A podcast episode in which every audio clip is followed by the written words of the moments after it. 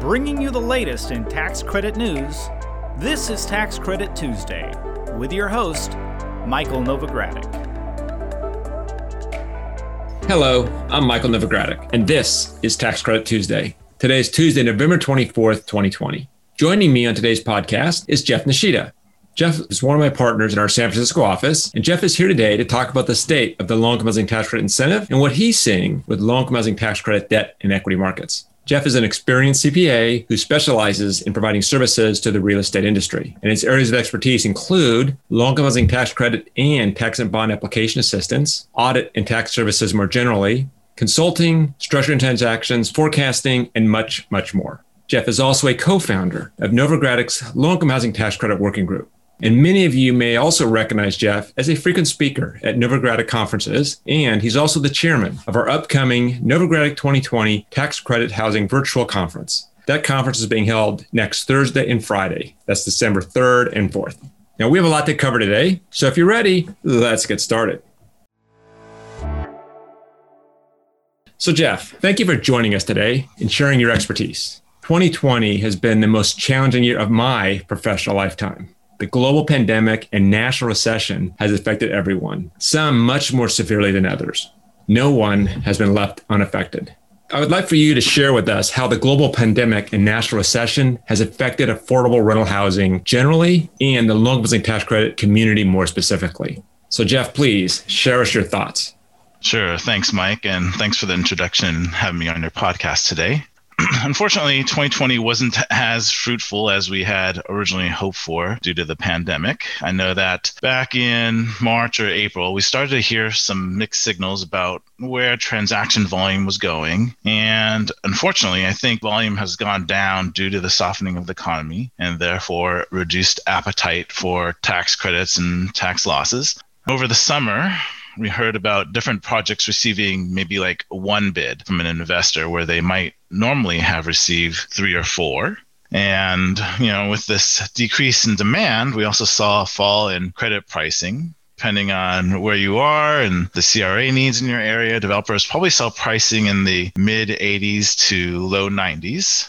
I'd say debt saved maybe a lot of developments in 2020 with falling interest rates, but investors are you know, becoming increasingly sensitive to leverage due to the economic uncertainties around the pandemic. Even 9% developments are becoming more leveraged because of the pricing gaps. And I've heard that multi funds are becoming more sensitive and can only have, say, one or two leverage deals. So investors and syndicators are on the lookout for low leverage or no hard debt type of projects to kind of offset this.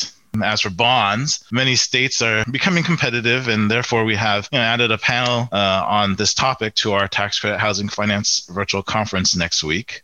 With regard to CRA reform, uh, for those who don't know what CRA is, it's a Community Reinvestment Act, which in a very simplistic summary requires banks to reinvest the deposits they receive back into the communities they actually receive them in, which benefited the LIHTC because it's one of the investments that were allowed. So, with regard to CRA reform, I know that the industry was a little on edge with the final regulations issued by the Office of the Comptroller of the Currency, or OCC. I know you you and Peter and Karen went over this and the effects of the elections as well in detail on your 2020 election effects on community development tax incentives webinar last Thursday. So I think that's most of what uh, I would recap for 2020 so far.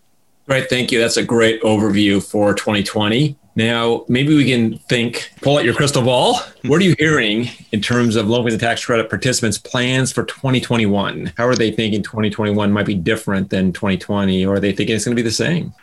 I think overall the industry is more hopeful, but I don't know that they're necessarily bullish.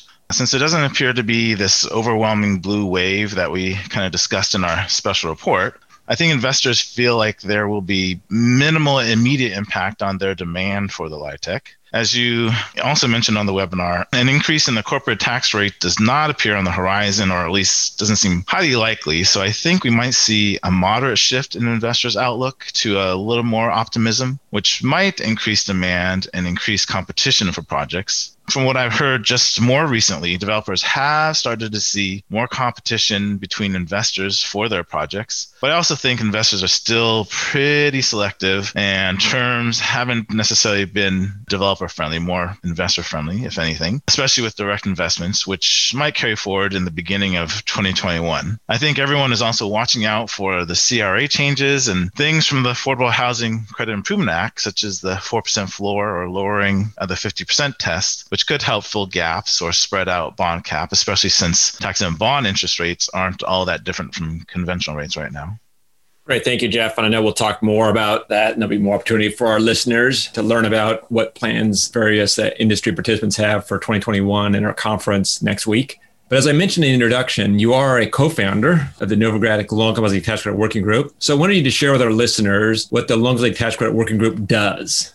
Sure. The LIHTC Working Group is made up of affordable housing industry participants, including nonprofit and for profit developers, syndicators, investors, accountants, us, and lawyers who work together to resolve technical and administrative program issues. Great. Thank you for that. And if you could also discuss what the LIHTC working group has actually accomplished this year. I know it's been a lot. So maybe just a few of the highlights, as well as what some of the key priorities would be for the group next year in 2021. As you mentioned, the working group had a pretty full plate working on issues such as CRA reform, where the working group noted that changes made in an effort to create a more transparent and objective method of measuring CRA performance may not have the intended effects and could be detrimental to the LIHTC industry. The working group also recommended that the OCC and FDIC consider originations of equity investments in addition to balance sheet activity when evaluating CRA performance. We also reinstate a separate investment test and retain the current large bank three test evaluation regime with some modifications. And I think establish a cap on the total dollar value of every type of eligible loan or investment, among other suggestions. The working group also provided comments regarding the effects of COVID 19 on the industry more specifically, regarding extensions to statutory deadlines to various tests required under the LIHTC incentive, such as the 12 months extension for the 10% test for carryover allocations and the place in service deadlines. The 12 month moratoriums on physical inspections, tenant file reviews, and tenant income certification requirements as well, and suspending the implementation of Treasury Regulation 1.42-5, which will increase the number of required physical inspections for compliance monitoring. I think also this year they asked for clarification that the temporary closure of property amenities and common space facilities during the duration of the crisis, uh, with the exception of laundry facilities, will not negatively impact a property's eligible basis or result in a loss of income housing tax credits. And lastly, they commented on the amendment to the instructions to the IRS Form 8609A to allow taxpayers to claim um, LIHTC without a Form 8609A executed by LIHTC allocating agency if due to reasonable cause and not due to willful neglect.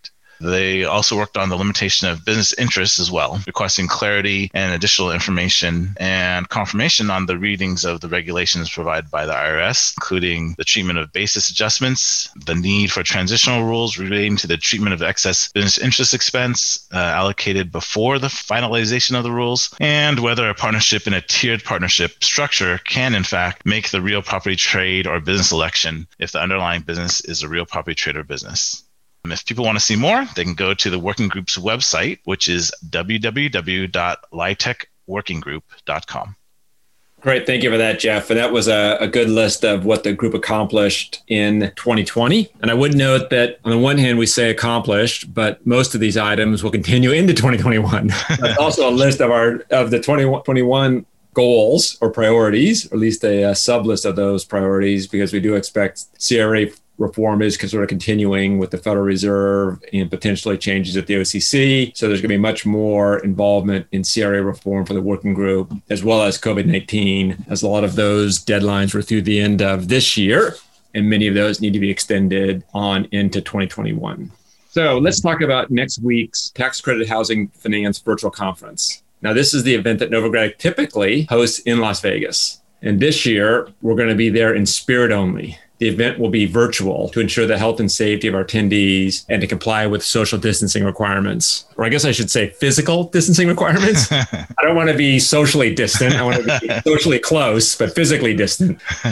this will be Novogradac's eighth virtual conference this year. And we do look forward to hopefully being able to be back in Las Vegas in December of 2021. But we did start doing virtual conferences beginning in July with our Opportunity Zones conference. And I know many of our listeners have attended one or more of these virtual events already. But for the benefit of those who haven't yet, could you tell attendees what they can expect from a virtual as opposed to an in person conference?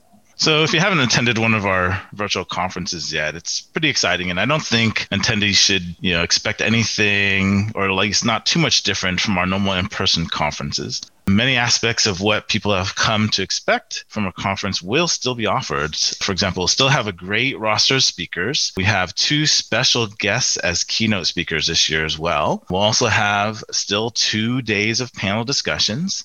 Attendees will also have the chance to participate in live Q&A after each session. Just like our traditional in-person conference will still provide plenty of networking opportunities. We'll have a virtual networking lounge with a sponsor chat rooms, general chat rooms, chat rooms specific to certain topics, a lot of different opportunities to network. We'll also have a virtual exhibit hall with sponsor booths so people can chat with our co-hosts and sponsors and us as well. Another highlight is that all registered attendees can access access on demand recordings of their sessions for up to 90 days after their event. So if you miss something or want to see it again, you'll still be able to access it for 90 days, which is really nice. And we'll also be able to offer a 15 minute pre conference session on Thursday on how to navigate and network in our virtual platform. Attendees can ask live questions, and uh, one of our support team members will be on hand to answer. But our virtual platform is pretty amazing if you haven't seen it.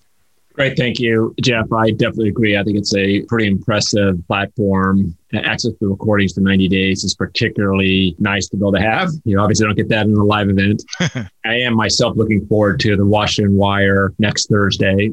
Uh, there's a lot happening in uh, Washington, D.C., as everyone knows, and I'm looking forward to continue the discussion, sharing more about what we've learned about the incoming Biden administration.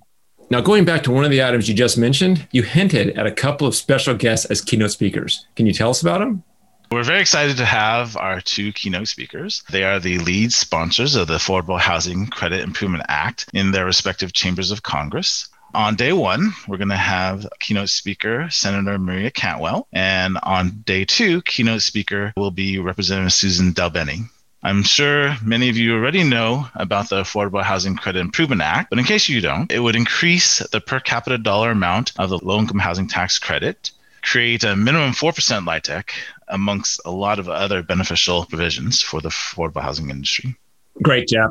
If you could also tell us about some of the other panels. I already mentioned my Washington report, which I'm really looking forward to. If you have anything else you want to say about that, feel free. And then maybe run through a few of the other sessions that our listeners may want to be sure to attend. Yes, you did mention your Washington report, and that's you know always something that we always kick off, and attendees probably pick it as one of their favorite panels. And you're going to be joined by Emily uh, David Gasson, and Orlando Cabrera. So we're excited to have them. Uh, we're also going to have our investor outlook, or otherwise known as our equity panel, who will go into more detail and talk more about some of the things we talked about earlier in this podcast. Uh, I thought it was only apropos to have a COVID 19 impacts panel to see what some of the issues have been for developers and their developments during the pandemic. Many developers have also been trying to figure out how to build workforce housing. So I included a workforce housing best practices panel to see if we can get more workforce housing built. Of course, we'll have our debt panel and as mentioned previously, we'll have a competitive state bond application panel since competition in many states have been on the rise, including, say, Colorado, California, New York, South Carolina, Georgia, Texas, and possibly Pennsylvania. Great. Thank you, Jeff. And there's other sessions as well. So I encourage all of our listeners to go to the website and learn more about the uh, coming sessions. Anything else you wanted to share about the conference, Jeff? I think everyone should just go ahead and give it a try just because this is an opportunity to also have a lot of different team members from your companies attend one of our conferences uh, virtually. It's a lot easier to attend uh, online than it is in person sometimes. And we've had a lot of pre conference workshops as well that's been very successful. So I uh, look forward to seeing everybody next week. Great. Thank you, Jeff. I appreciate you joining me for the podcast today and sharing your insights. Also want to remind our listeners please be sure you subscribe to the Tax Credit Tuesday podcast. That way, you'll be notified when new episodes are available and when they're posted. Tax Credit Tuesday is available to stream at www.novoco.com slash podcast. We're also on iTunes, Spotify, Google Podcast, Stitcher, and Radio Public. And if there's a distribution channel we're not on that we should be, let us know. Send an email to cpas at novoco.com. Well, that's it for now. I'm Michael Novogradac. Thanks for listening. This weekly podcast has been brought to you by Novogradac and Company LLP. Archive podcasts are available online at www.novoco.com forward slash podcast or by subscribing to the Tax Credit Tuesday podcast in iTunes. You can find related links referenced in this podcast in our show notes at www.novoco.com forward slash podcast. Novogradac and Company LLP is a national certified public accounting and consulting firm with offices nationwide. Learn more about our professional services at www.novoco.com.